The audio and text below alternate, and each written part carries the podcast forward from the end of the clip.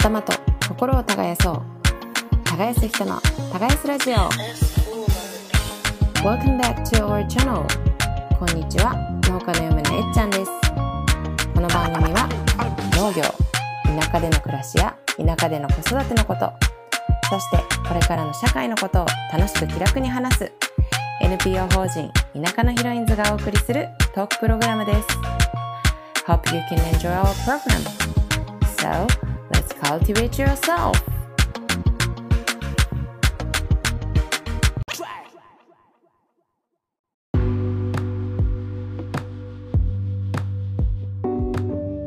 耕す人の耕すラジオパーソナリティのえっちゃんです、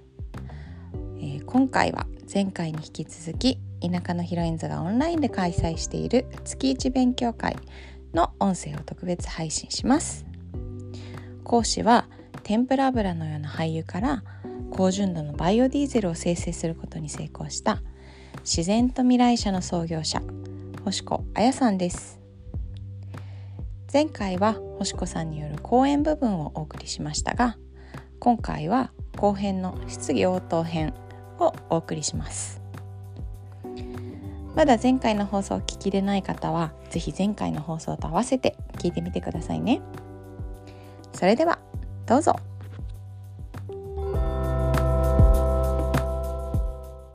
ね。で、あの、せっかくなので、限られた人数だし、ぜひぜひ皆さん、あの、大丈夫な方、顔を出してでも、あの、どこで何を育てていて、えー質問があれば、ぜひぜひあやちゃんに聞いてもらいたいと思いますが、いかがでしょうか？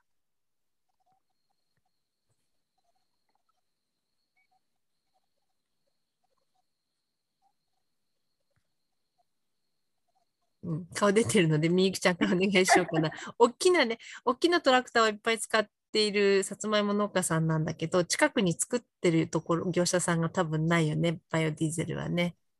そうですね今ちょっと話聞きながらも福井で買えないかなと思って調べたりしてたけどまだディーゼルで調べて出てこないんですけど福井ではありますか？福井はないですね、まだ。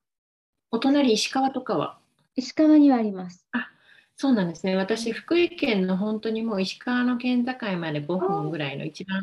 あの北の端っこなのでちょっと調べてみようかなと思っているのとはい。あの私10 9年前かな？9年前にエリちゃんのとこに行った時に多分お会いしたことがあって。ですよね、私もなんかお会いしたような気がするなと思って。そうでその時にこう多分すごくあのいろいろ試行錯誤してやられている最中だったと思うんですけどでその当時はまだ全然そのいろんな企業がその話を持っていってももう儲からないからやれないっていうことで断られてた時代からたった10年でこれで今あの社会がすごく変わってきていてでその10年の間にこのあの星子さんがすごいあのそれを形にしてこれだけもう日本全国21カ所に広げられてるっていうことでまずただただすごく一つ一つの言葉が刺さってあ本当にそうだなとあの自分が今から10年20年後見据えて何ができるのかなっていうのを改めてこう考えるきっかけになるお話ありがとうございました。ありがとうございます。であの私福井県のその端っこの方でさつまいもを作っていてあの過疎化が進んでいるので土地がどんどん余ってきていて今のところお米もと同じようにこう生産過剰になりなる年もあったりしてなんかこう一生懸命作ってるのにこう必要とされてないものを一生懸命 作ってね価格が崩壊するのもどうなんだろうとかいろんなことを考えながら、まあ、さつまいももあのバイオエタノールにして燃料にするねことができるっていう風になってきたりしてそういうこともちょっと視野に入れてやれたらなとちょうど思っていたんですけどまあでもエリちゃんからいろいろ話を、ね、聞いたりするとまだまだエタノールだとそのトラクターとか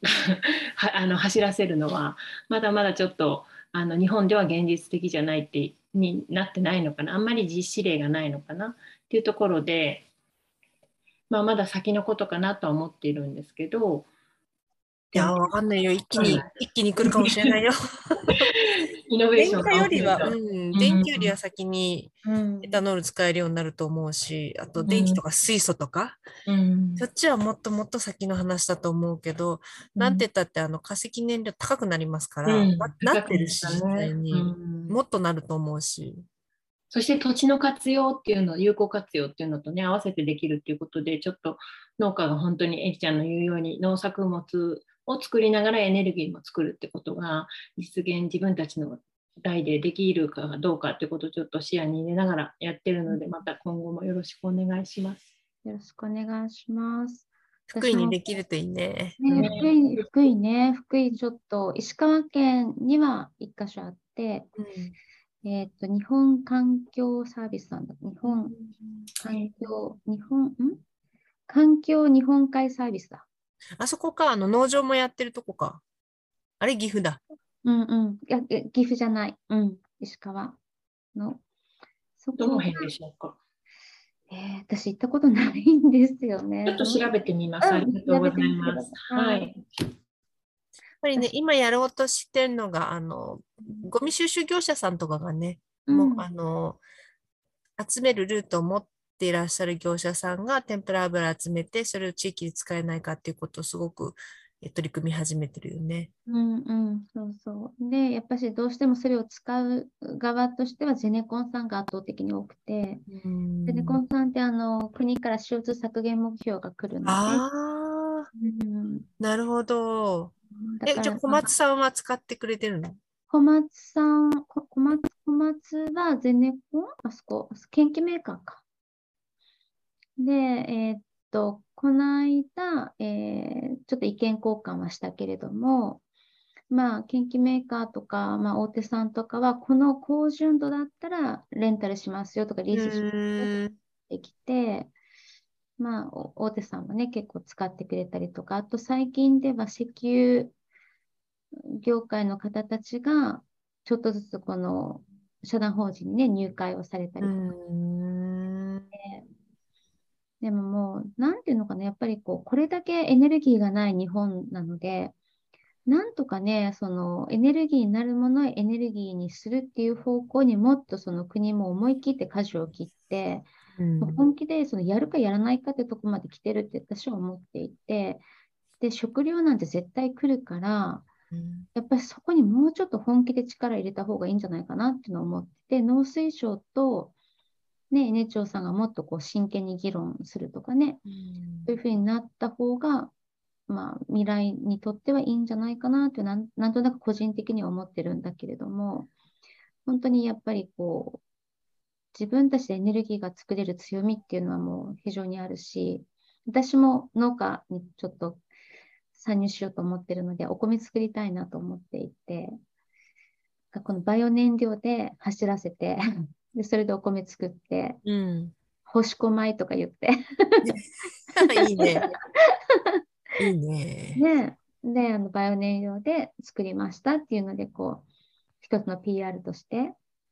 やっていきたいなと思って。はい。ぜひ何かご協力できることがあれば。はい。他にもご質問。絶対聞きたいって言ってた男性の農家さんが何か5人の父、5児の父がいるんだけど、今日なんかいないな。後で、あの、後日聞こうと思ってるのかもしれない。うんせっかくなので、顔出せる人おりますか？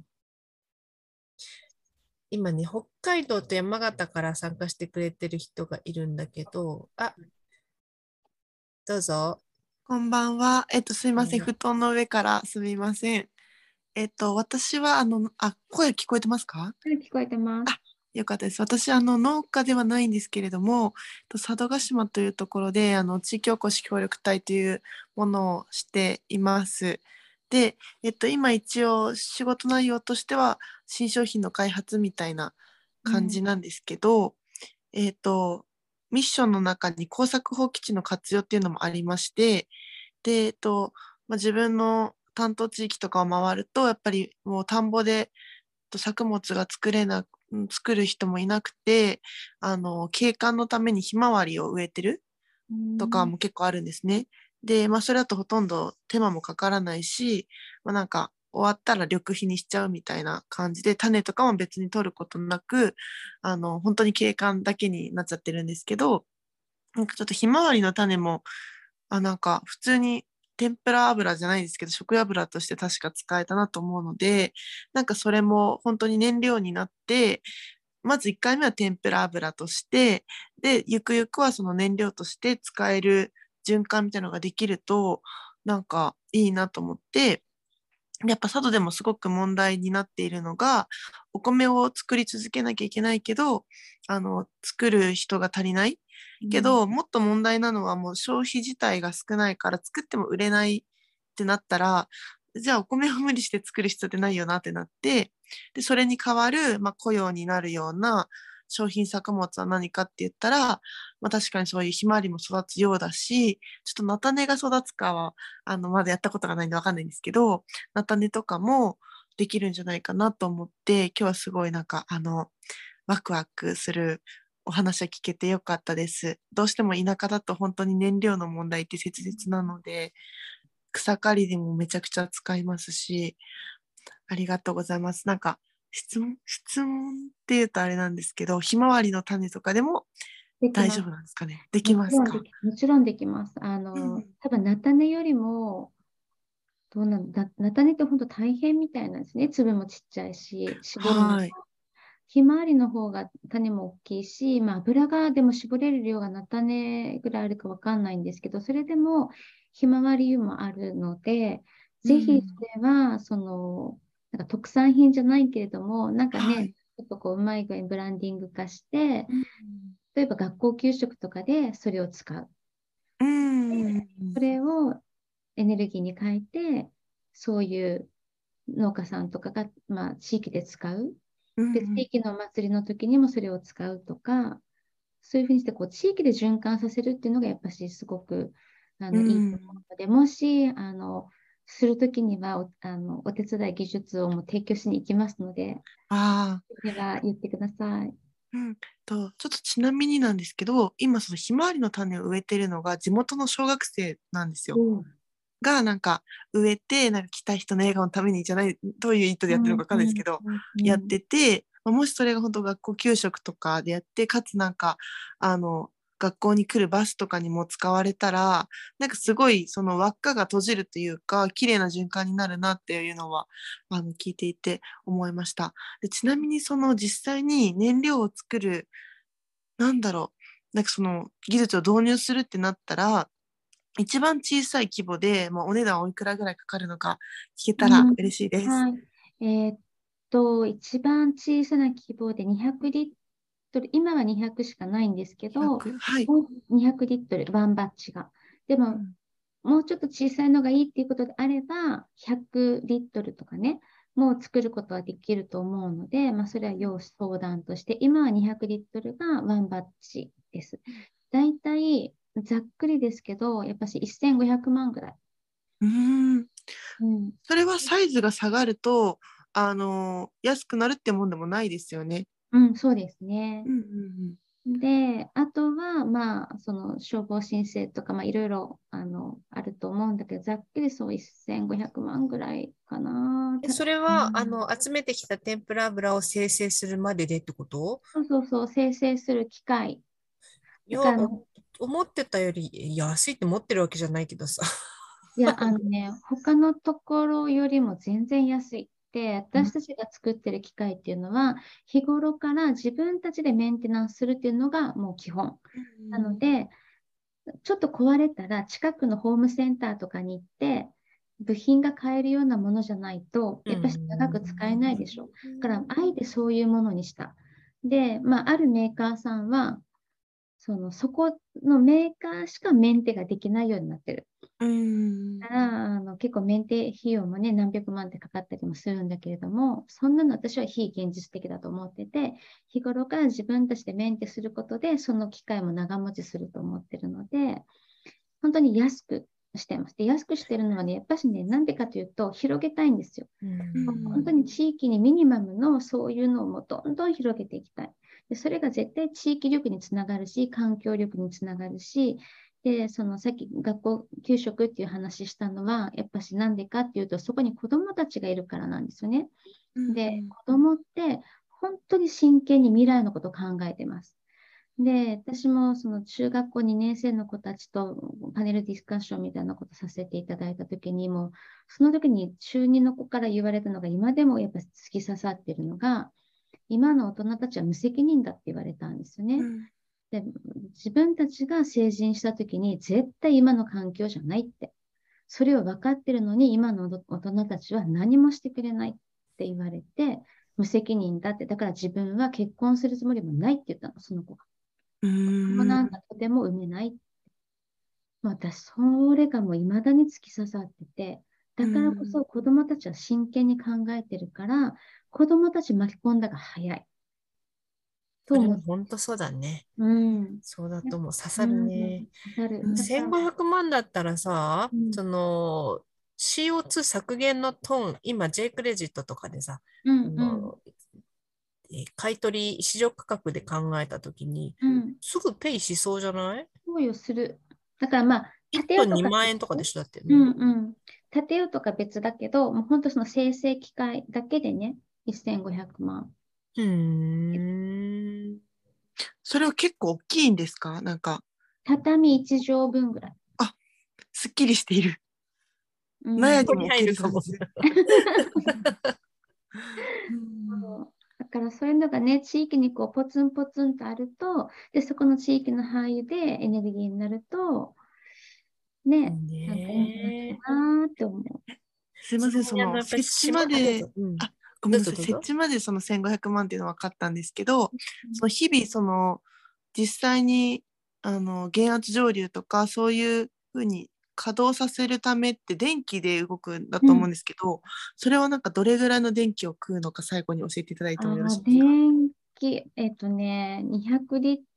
トルでちょっと試算してないんで、うちがもう4機バッジがあるんですよね。で、結構、キュービクルつけてるから結構な電力は使ってるんですけど、1機だったら発電機でいけると思う。なのうんで、発電機を設置して、それでバイオ燃料で発電させうんうん。て、それでその生成器を動かすっていうのも面白いと思う。うん。あーなんか天気がいい日に太陽光とかでっていうのはもう無理になっちゃうような規模うん、の電気うん、そうですね。太陽光だったら、でも200リットル、どうなんだろうな。うん。太陽光どうなんだ、どのくらいの少なくとも、いや、少なくとも蓄電池かませないといけないから、ね。あの、え、なんていうの？化学変化を起こさせるから、その間に例えば電気が安定的に来ないとかはやっぱり困ると思うので、結局蓄電池はいるかなと思うし、今、あやちゃんが言ってた、作ったバイオディーゼルの一部をあの発電機に使うっていうのが一番、あの、ストーリーとしてもすごくいいと思うし、でバイオディーゼルで動く発電機はどっちにしろ災害時の夜でも使える発電機としては強い。なるほど。うん。夢のような話ですね。うん、ちなみうん。にやっぱりね、島ってすごく見えやすいというか結果を出しやすくって、えもともと外から全部入れてるものを、まあ、あの天ぷら油はじゃあ外から入るとしても、えね、それをあとは全部中島の中で回しますとか、えー CO2 削減しますとか循環しますっていうのも、阿蘇もあの外輪山に囲まれてるので、こう見た目だと阿蘇も佐渡も世界農業遺産に認定されてるわけだけれども、そういう場所でえー CO2 を出さない農業をするとか、出さない、えーまあえー移動手段だよね。田舎だからどうしても車、燃料使うけれども、それが、えー島の中で循環してるっていうのはものすごく美しうんいし、結果も出しやすい。うん。うんうん。うん、と思ね、ちなみにあのもう一人、地域おこし協力隊員さん、南阿蘇の人が参加してくれてるんだけど、なんか言えそう？言える私ですか？はい。私で。私 すいません、部屋の中、ちょっと今、洗濯物が大変干してあるので映せなくて、顔出しがごめんなさい、できないんですけど、あの、星子さん、はじめまして、う。で、私も南阿蘇村の地域おこし協力隊で、えっと、今ですね、新規収納プロジェクトという農業する人を育育てるというか、まあ、独立を目指させるプロジェクトの一員なんですね。うんで私の中でも、えっと、いちごの、有機栽培のいちごをやっていきたいんですが、やっぱりハウス栽培のため、あの、ハウスを温めなきゃいけない。で、その燃料をバイオマスでと考えてまして、今は、あの、できれば、あの、木がどうしてもいっぱいあるので、地産地消も兼ねて、えっと、木質のバイオマスでハウ,、うん、ハウスを買おうも考えてるんですね。で、ディーゼルもすごくある一つのあのツールとしては入れたいんですが、やっぱノーティグとかそういうのを動かすときにディーゼルの燃料でっていうのも考えてるんですけど、なんかハウスの中を加温するものでディーゼルのものとかって存在するんですか、えーっと、ハウスだったら軽油を使うのはもったいないので、うん、ボイラーだったら重油でいいんじゃないかなって思うんですよね。うーん、で、このリーゼルを作る過程で A 重油もできるんですよ。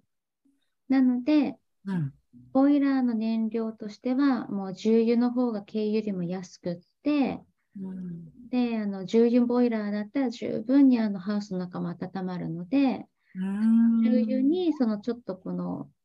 ディーゼルから副産物でできる A 重油をミックスすると、うんまあ面白いんじゃないかなって思います。うーんまだまだ全然ちょっと今、ワードを聞いただけではピンとこないので、なんか本当、ちょっと熊本にいらっしゃるなら、なんか今度お会いしに行っていいですか？あはい。あの、じゃあ私がエリシャのとこに行きますので。ああ、はい、はいありがとうございます。ぜひその時に、もうちょっとやっぱはい詳しくいろいろお話聞きたいなって思います。はい。ありがとうございます。よろしくお願いします。なんかこういうこれから農業をやってみたいっていう人たちが、あうんの参入してくれたり興味持ってくれたらすごくうん。ね嬉しいなって思うね。うん。他にご質問ありますか？意見でも感想でも。あのね、あ、どうぞ。いいですか？えっと、ラフリーの若松です。今回はお招きいただきありがとうございます。ご参加ありがとうございます。あの、どこであの何作ってるかをあそう、鹿児島のチランでお茶を作ってます。はい。で、まあ、お茶工場にも結構、そう、あの、石油を使ったり、燃料が今高くなっているので、まあ結構これからすごくこう問題になるなと思って、まあ今回参加させていただいたんですけど、まあ熊本近いなとまあ思ったのと、鹿児島にもあるのかなっていあうの。が、あるん近いです。実は鹿児島は2カ所あるんですよ。あ、そうなんだ。2カ所あるんですけど、はい。行政さんと鹿児島方式っていうのかな、もう本当にあの行政さんが深く絡んでるので、はいはい。行政の車にしか燃料がなぜか供給ができないという で、不思議な仕組みになってまして、なはい。ので実はあの鹿児島の方でコープ鹿児島さん、コープさん、配送車両で使うんですよね、今度。はい。あで、この燃料は鹿児島から買えないので、うん。熊本から持っていきます。もう無駄だなんで？ってエネルギーなんで？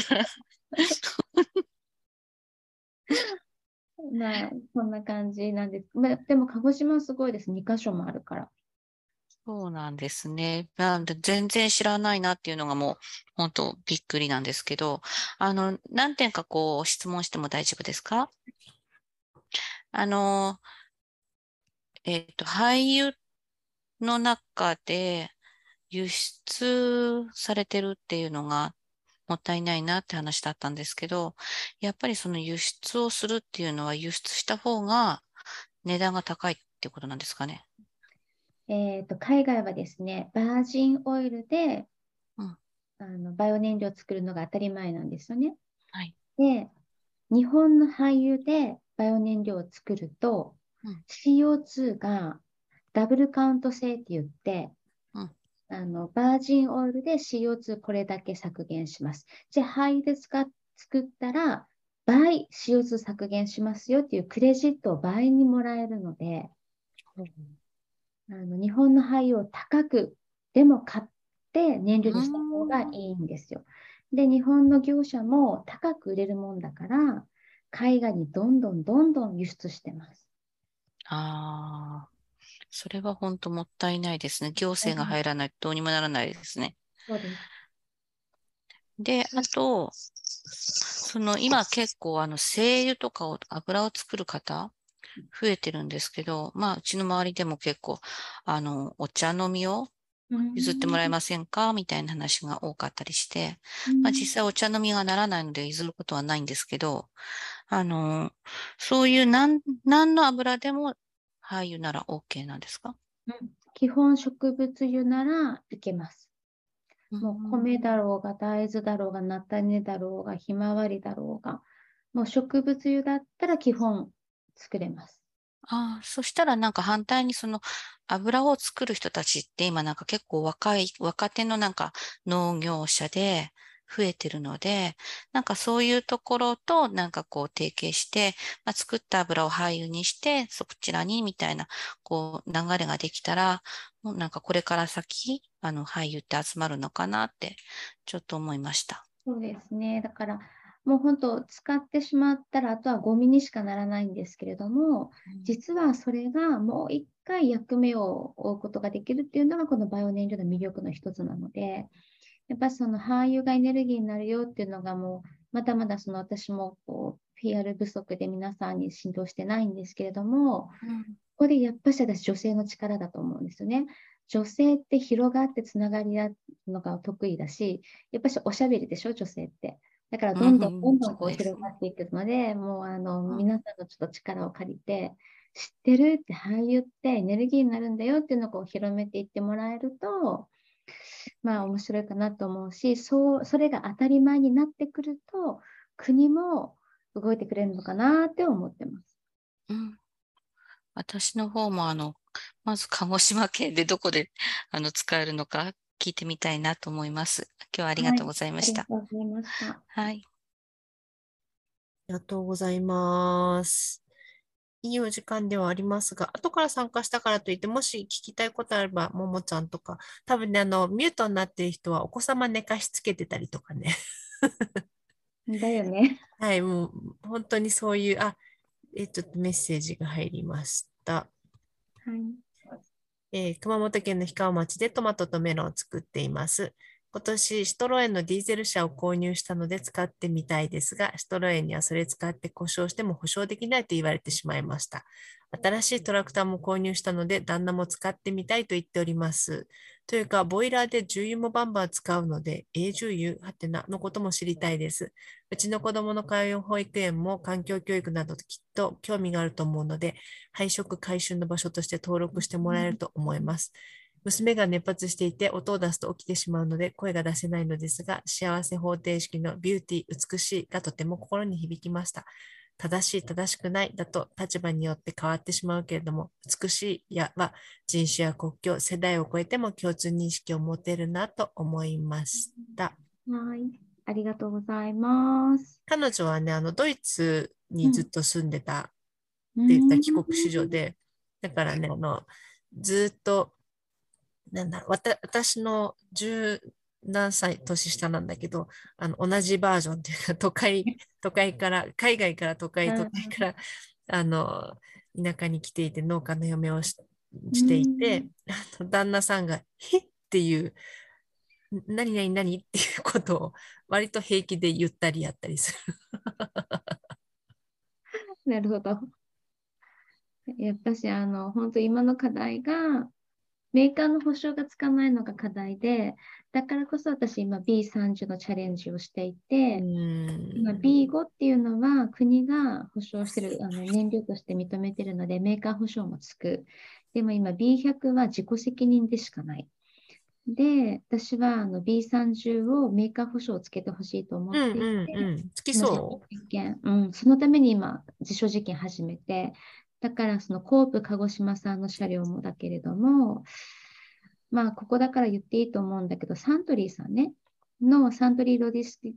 ロジスティックスって言って、あのサントリーの物流車でもあの実証実験スタートすることになってて、いろんなところで実証実験をやって、データをいっぱい取って、それを国に提出して、大丈夫でしょと。だから B30 の企画を作ってくださいって言って、国がそれを OK してくれたら、B30 燃料っていうのができる。で、これはメーカー保証も確実につく。うんで、そこができるとね、もっとこう皆さんに、あの、使ってねうん、もらえると思うから、まあ、あと、目標、あと2年以内に作りたいと思っているので、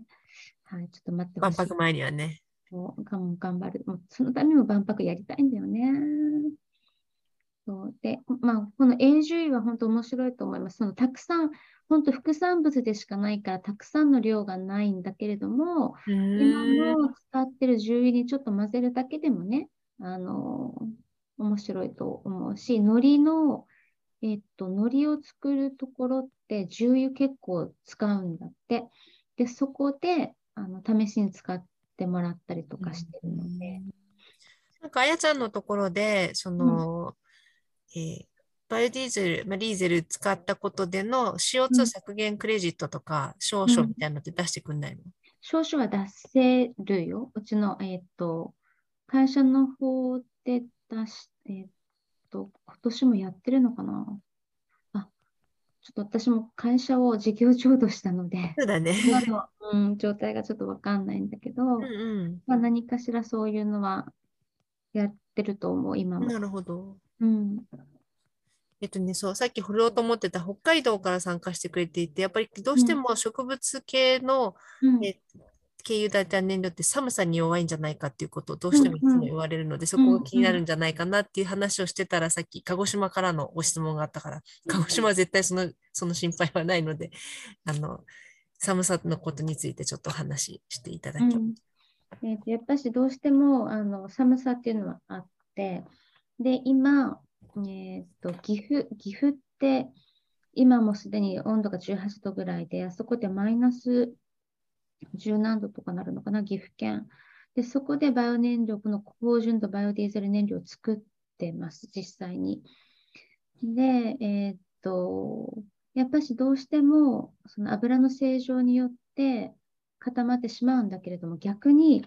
その寒い時でも固まってない廃油、固まってないところだけの原料を燃料にするから、わかるかな、言ってる？なるほどね。うん 地域で作ればってことねそう。そうそう。だからやっぱしね、こう外にドラム缶、原材料をドラム缶に入れて置いとくと、パーム油とか塊成分が強いところはガチガチに固まる。でも上の方って、どんなに寒くてもやっぱし液体。で、そこの部分だけを取り出して燃料にすると固まらない。うん。固まりにくい。で、それにあの流動点硬化剤っていうのはやっぱり入れます。で、軽油とかもやっぱりその地域によってその流動点硬化剤っていう薬剤をもう実際あの実際こうたくさん入れてるらしい。北海道は北海道の軽油、九州は九州の軽油で違うんだ。うん。だその薬剤をバイオ燃料にも入れるようにはしてる。で、その化学メーカーとも今共同研究もしてるので、この高純度バイオディーゼル燃料に合わせた、そういう今添加剤っていうのの開発までやってます。うん。みちゃん何か聞きたいことが？はい。あありがとうございます。北海道で農業している谷です。あの、北海道の中でも北海道も広いので、さらに北海道の中の本当に北の方で、本当に寒いって言われるようなところにいまして、で、あの、九州とね、話聞いてると、本当にね、熊本でも鹿児島でもどこでもなんかすごく、まあ、手に入るような環境、福井も石川にあるよとか、北海道は、あの、まず、現実的にこう手に入るよみたいな環境って今あるのかなどうなのかなっていうえっのが、と、北海道に一箇所私が知ってるところが一箇所あったんですね。エコエルク。エコエルクさんっていうのが北海道にあって、えーっとね、住所北海道のどそこはバイオ燃料作ってるんですけどね。北海道広いですもんね。そうなんですよね結局作ってるところからねなんか結局運ぶのにかかったりとか帯広市だ。あああなるほど帯広遠いですあとは北海道中川郡？おー豊、なんていうの？豊頃町豊頃？うん。え？ー、豊頃工場でありますね。本当に北の方です、それ。うちよりさらに北の方なので。ええあ、え、あ、違うか。豊頃か。豊頃は十勝でした。十勝だ。そうですね。帯広とかあっちの方ですね。うん。うんうん。にあのバイオ燃料を作ってるところが一箇所北海道はあって、やっぱし北海道もあの北海道のやっぱし中で廃油をどんなかした方が絶対効率がいいんですよ。あそこから外に出しちゃうってすごい大変で。で、北海道って結構バイオ燃料盛んだったんですけれども、私の記憶ではですね、最近あんまり聞かないんだけれども、ちょっと待ってね。今、聞いた本人がぶっ飛んじゃった。聞いちゃった。多分復活してくると思うので、うんうんうん。あの、みんな田舎から参加で、時々あるあるで 固まったり落ちたりでも、今日意外とないね、何もね。でも、やっぱしこう、まだまだね、認知度が足りないなって思う。本当に。いやいや、でも、なんていうのかな、0から1が一番難しいからさ、うーん。で、ものがもうあって、うん、使ってる人が出始めて、で、そっからっていうのと、今までの10年っていうのは全然違うんじゃないかなって思うな。で、時代も時代っていうか、2050年カーボンニュートラルっていうのを国として目指すってなった中で、え、こんだけ化石燃料使ってていいのって、今やっぱりどうしても、あの、運輸、流通が使ってる例が多くて、なんで農業者こんなに増えないんだろうっていうのはすごく疑問なんだけれども。あ、戻ってきた。うん。待ってたよ。あゆみちゃん聞こえる？すいません、なんかいいところで落ちちゃった。なので、あの、質問の答え飛ばして待ってたので、はいじゃあ、ちゃん続きなんかはい、あの、北海道はそこの中で循環した方が効率がいいので、割とバスの燃料に使ったりとか、パッカー車の燃料に使ったりだとか、それこそ私なんで北海道に行ったかというと、冬の寒い時に燃料がどどうしても固まってて、どうしたらいいんだろう、北海道はどうしてるんだろうと思って勉強に行ったんですよ。で、そこで単純だった。外にまずだ材料出しといて、固まってないとこだけ取り除いて、あ、そっかと思って。めっちゃ簡単したんでしょ。であとは、その流動点硬化剤を入れたらいいんだっていうので、あ、なるほどと思って、固まっちゃった油は何かに使えるの？え、夏まで置いとく。単純に、単純に在庫。なるほど。冷凍保存みたいなもんだもんね。そうそうそうそう。そうだからドラム缶がえすごい量並んでいく。うーん場所はあるぞ、北海道だ。えーでもね、本当に農業のね、なんかその、のトラクターとかに使うっていうと、もう使う時期ってもうみんなが一緒で、本当にそれこそ、みんなが使いたい時期、同じ時期に、どーっともうなんか、でもなんかその時が勝負みたいな感じで、そう、その、その中でね、もう本当に使おうと思ったらやっぱり間に合わないですよね、多う分ね。ん。ねえ、だから、でも本当北海道ってめちゃくちゃ廃油が出るから、あ、出るんですか？出ますよ。なんかえスーパーとかね、あの、北海道のある企業さんがめちゃくちゃ廃油集めてて、こんなに出るんですかっていうぐらい廃油を集めてらっしゃる。そう、これ全部燃料になったらいいのになって思思ってた。なんでなんだろうね。なんでだろうね。揚げ物好きなんです。寒い、寒いから寒い寒いから皮下脂肪をいっぱいつけなきゃ、こう、っ確かに。ていう。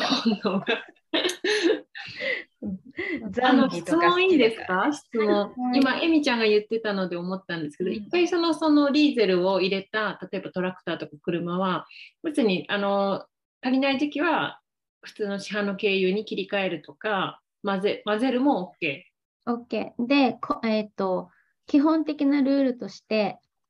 半分軽油入れて、半分ディーゼル入れようって好意的にやると NG。なぜかというと、ディーゼルには、えーっと、経由税がかからないんですよ。うん。だから、あ濃いに混ぜるのは NG なんだけれども、もうリーゼル入れ入れてて、もうだいぶこうもうなくなってきましたよと。で、その後、まあ、経由を入れるっていうのはもうこれは OK。濃いにこう自分で混ぜるっていう行為が NG。えっと、プラスでなんだけど、なんかね、やっぱり植物性だっていうのと、あと、もともと、もともとは一回使ってるじゃん。だからね、酸化する、酸化はするんだよね。だから、うちとかもさ、冬の間トラクター使う頻度が一気に減るというか、まあ、ほとんど使わないんだけど、えーその場合は、冬になる前、使わなくなるシーズンの前に、あの、軽油混ぜてっていうの、うんあの、全部。バイオディーゼル、ディーゼルが残らないようにして、あの、使い切るっていうんうん。タンクに残しておくのは軽油っていう状態をね、目指すのがいいいうやっぱしあのどうしても有機物なので、どんどんどんどんこう変化していくんですよね。だから、まあ、長く使わないんであれば、もう使わないって分かったら、そのちょっと前に、もうリーゼルじゃなくて軽油を入れるようにして、その農機具自体の中にはもう軽油しか残らないっていう風にしてもらった方が絶対いいです。基本、リーゼルの消費期限は1ヶ月。軽油は3ヶ月がもう基準なので、あとこれちょっとマニアックな話になるんだけど、すごくよよく言われ、よく言われるって、狭い業界でよく言われるのが、あの洗浄力があるというか、あの、ずっと軽油使ってた古い機械に、えーバイオディーゼルを入れると、あの、フィルター詰まるっていうのを車では聞くんだけど、トラクターも同じこと？トラクターも同じみたい。やっぱし、どうしてもスラッジが溜まるらしくて、古いやつはね。で、そのホース内とかにこうスラッジがあったりとか、あとそのタンクの中に、あの水蒸気でどうしてもこうなんか鉄サビみたいなこうスラッジがタンクの横にはこうついちゃう。で、それをきれいに取り除いてしまうんだよね。どうしてもやっぱりディーゼルって植物の力で。なので、使い始めて、あの、まあ、農機具はでもまだ聞いたことないんだけれども、やっぱり車はどうしても使い始めて3ヶ月以内にフィルター交換を1回してもらってるのは、そういうスラッジが全部流れてきちゃうんですよ。で、必ずあのフィルターが詰まっちゃう。だから1回フィルター交換はしてくださいねって、車の場合は言ってますね。うんそう、私はなった。あの、ディーゼル車乗ってた時は、うん最初一回なって、でも聞いてたから、あ、これかこれかこれかと思って、フィルター買ってん帰ったらすぐ、うんもう。あとあとはその後ずっと問題なかったけど、うん、どうしてもこれは起きてしまう。植物のあの洗浄力かな。トラクターにもフィルターってついてんの？いや、でもトラクターは聞いたことがない。今のところ車より、なんだろうね、車の方が精密っうん、かもしれない。うん、かな。発電機もないもんね、それは。あ、確かに。であと重機もないもんね。重機ない？うん、ない重機ないのは大丈夫かもね。うんあの、長らく軽油使ってた重機にリーゼル入れても同じことは起きない。ああ、なるほど。だそうです。え、重油も一緒？うん、一緒。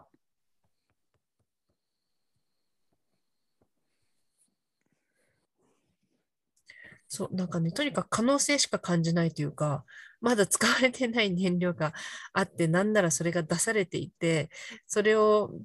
え使ったら節約になるよねとかいう話じゃなくて、CO2 を出さなくなる、出してるものを減らすとかじゃなくて、ゼロにできる植物性だということで。で、これは、私も農水省でももう言い続けているし、これからも言い続けるんだけど、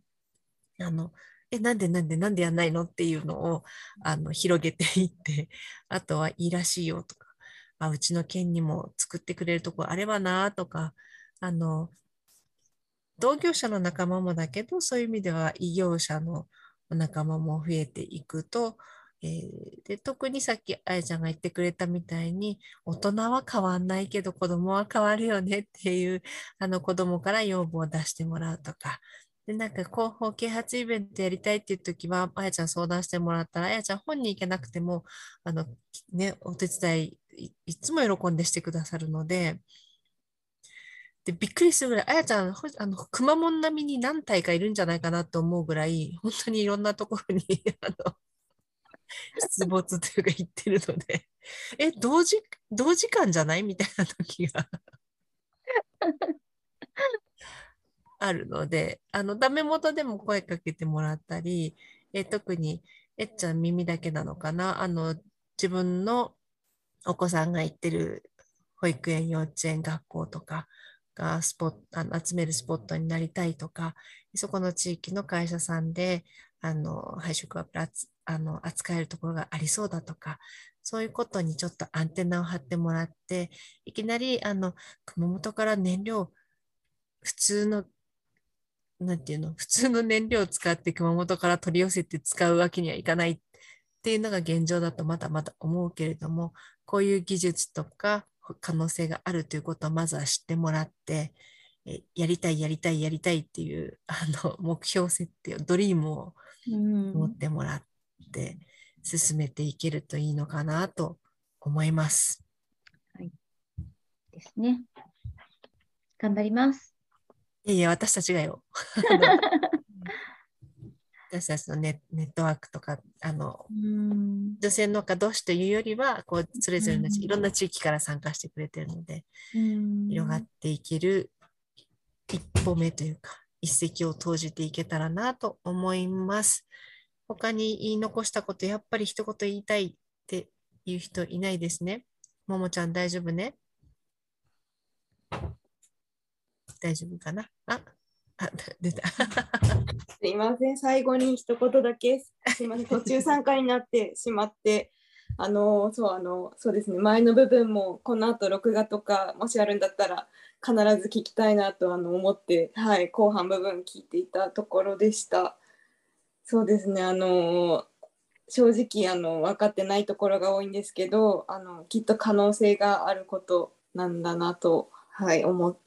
いうのをすごいあの皆さんの前向きな意見交換から感じたのであの今日のこの回をきっかけに自分でもあのちょっと勉強してみたいと思いました。あの農業していきたいなっていう、あの農業に興味ある女子です。あそうですそうです。ね、一緒。はい、いろいろ今人生迷ってるところなのであの そうですねはい農業にもはい興味ある感じです。はい。あ農業ありがといいとうございます思いますよ。絶対農業いいと思います。はい。私のこのリーゼルと同じぐらい農業にはものすごい魅力感じてて、絶対農業いいですよ、今から。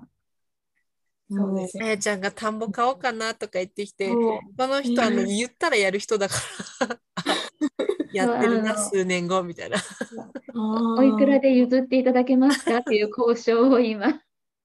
えー。熊本でされようとしてるんですか、はい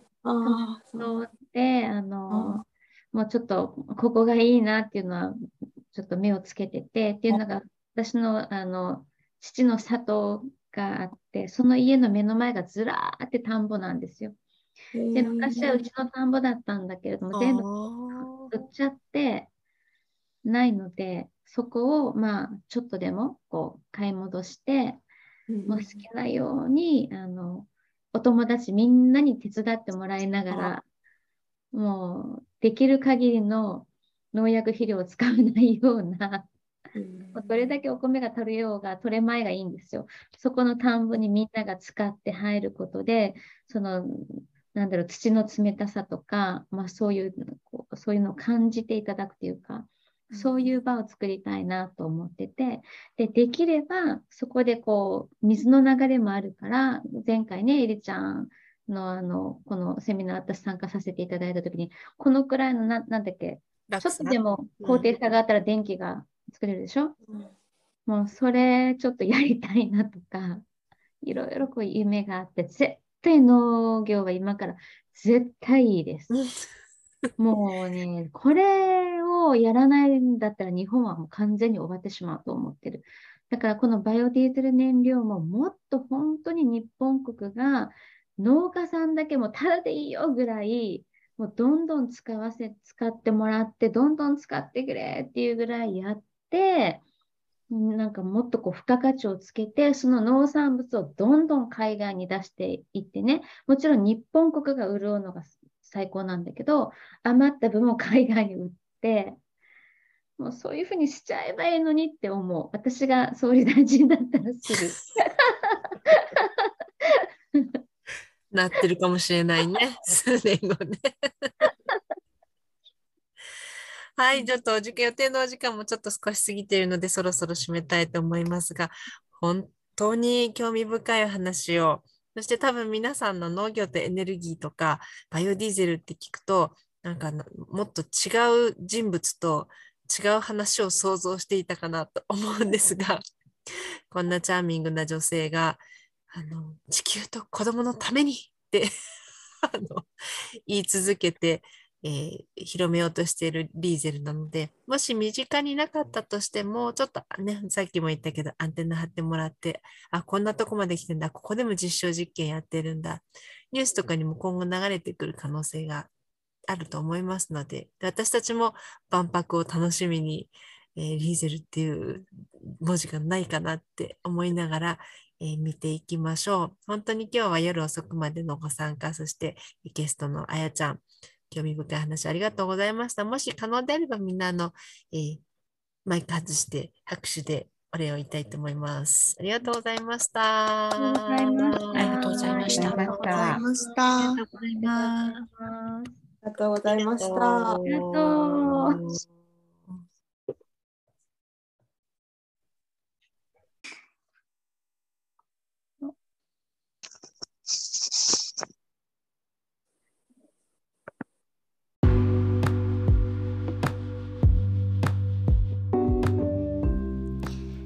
Thanks for listening to our channel. 今週も聞いていただきありがとうございました。番組への感想などは、ハッシュタグ、耕す女をつけて発信していただけると嬉しいです。また、番組の公式 Twitter もぜひフォローしてください。NPO 法人田舎のヒロインズでは、会員やサポーターの募集を行っております。日本の農村の魅力を発信したい豊かな農村を次世代へつなぐアクションを起こしたいそんな方のご応募をお待ちしております。年会費は3650円1日10円で日本の農村の未来を切り開こうという思いです。会員の方には解放誌の発行や会員限定の勉強会の映像なども配信しているので気になる方はぜひホームページをチェックしてみてください。最後にこのポッドキャストは独立行政法人環境保全機構地球環境基金の助成を受けて配信していますそれでは See you next week!